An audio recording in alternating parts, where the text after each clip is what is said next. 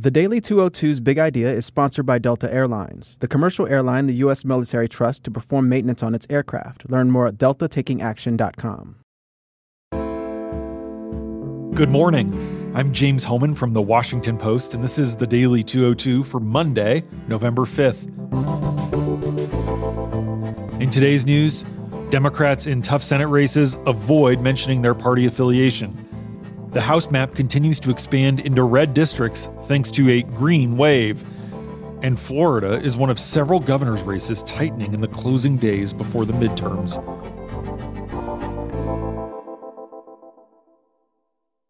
But first, the big idea. The fierce battle for control of Congress and the nation's governorships has turned toward blatant and overtly racial attacks rarely seen in America since the civil rights era of the 1960s.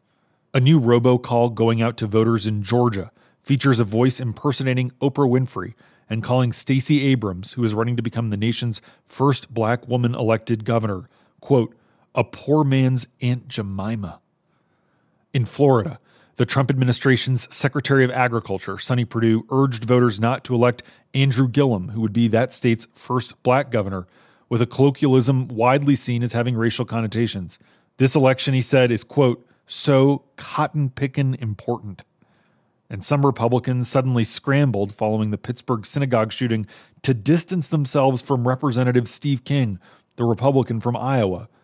The moves come after King said that a far right party in Austria with historic ties to the Nazis would be Republican were it in the United States.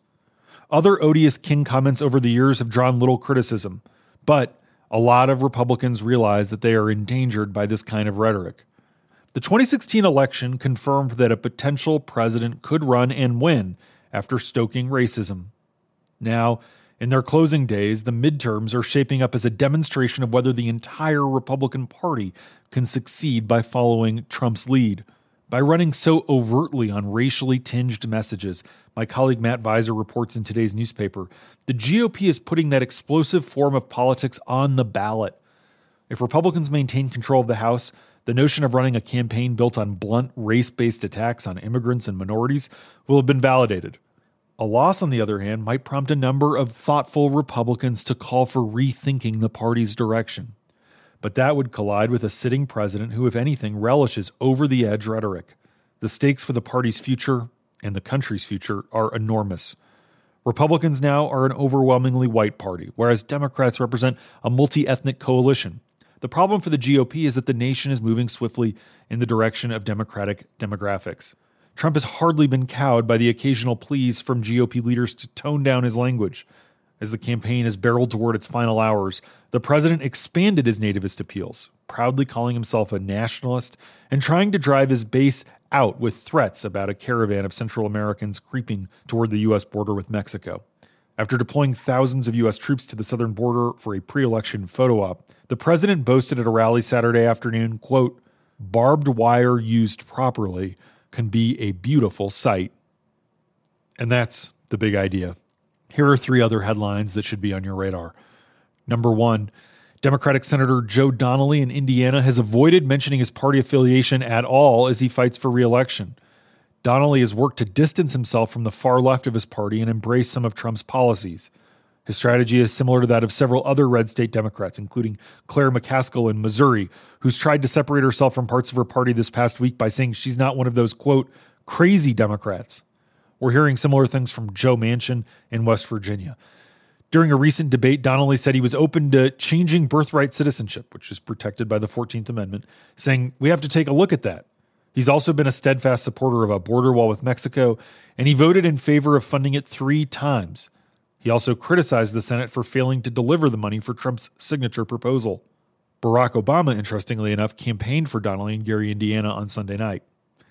Meanwhile, Jon Ralston, a highly respected dean of the Nevada Press Corps, predicts that Republican Senator Dean Heller will probably lose his seat there based on early voting numbers. Heller had looked like a dead man walking for some time, but that race had tightened. And National Journal's Josh Kraushaar predicts that the Montana Senate race could become one of tomorrow night's biggest surprises. Democratic incumbent Jon Tester is facing off with Republican Matt Rosendale. There hasn't been very much quality polling there, and political operatives on both sides agree that Tester is probably narrowly ahead. But there are enough undecided voters to make it uncomfortably close for both parties.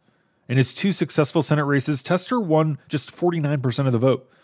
With so much partisan polarization and many red state Democrats losing ground in the final weeks, it's not hard to see how Tester could end up falling short.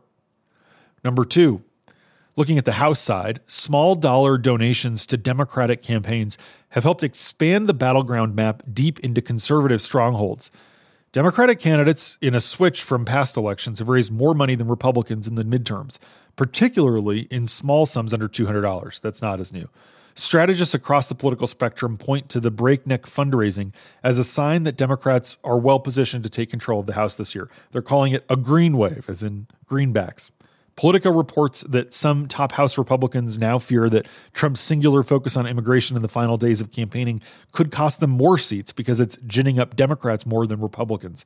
Many of these exact same GOP operatives welcomed Trump's initial talk about the migrant caravan and border security two weeks ago, thinking that it would help them save some at risk Republicans.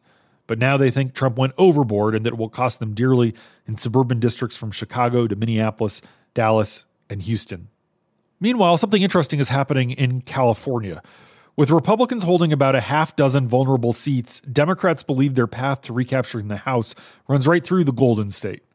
But Trump's support for delivering more water to farms in the state's Central Valley could help the GOP save two or three seats that otherwise would have flipped.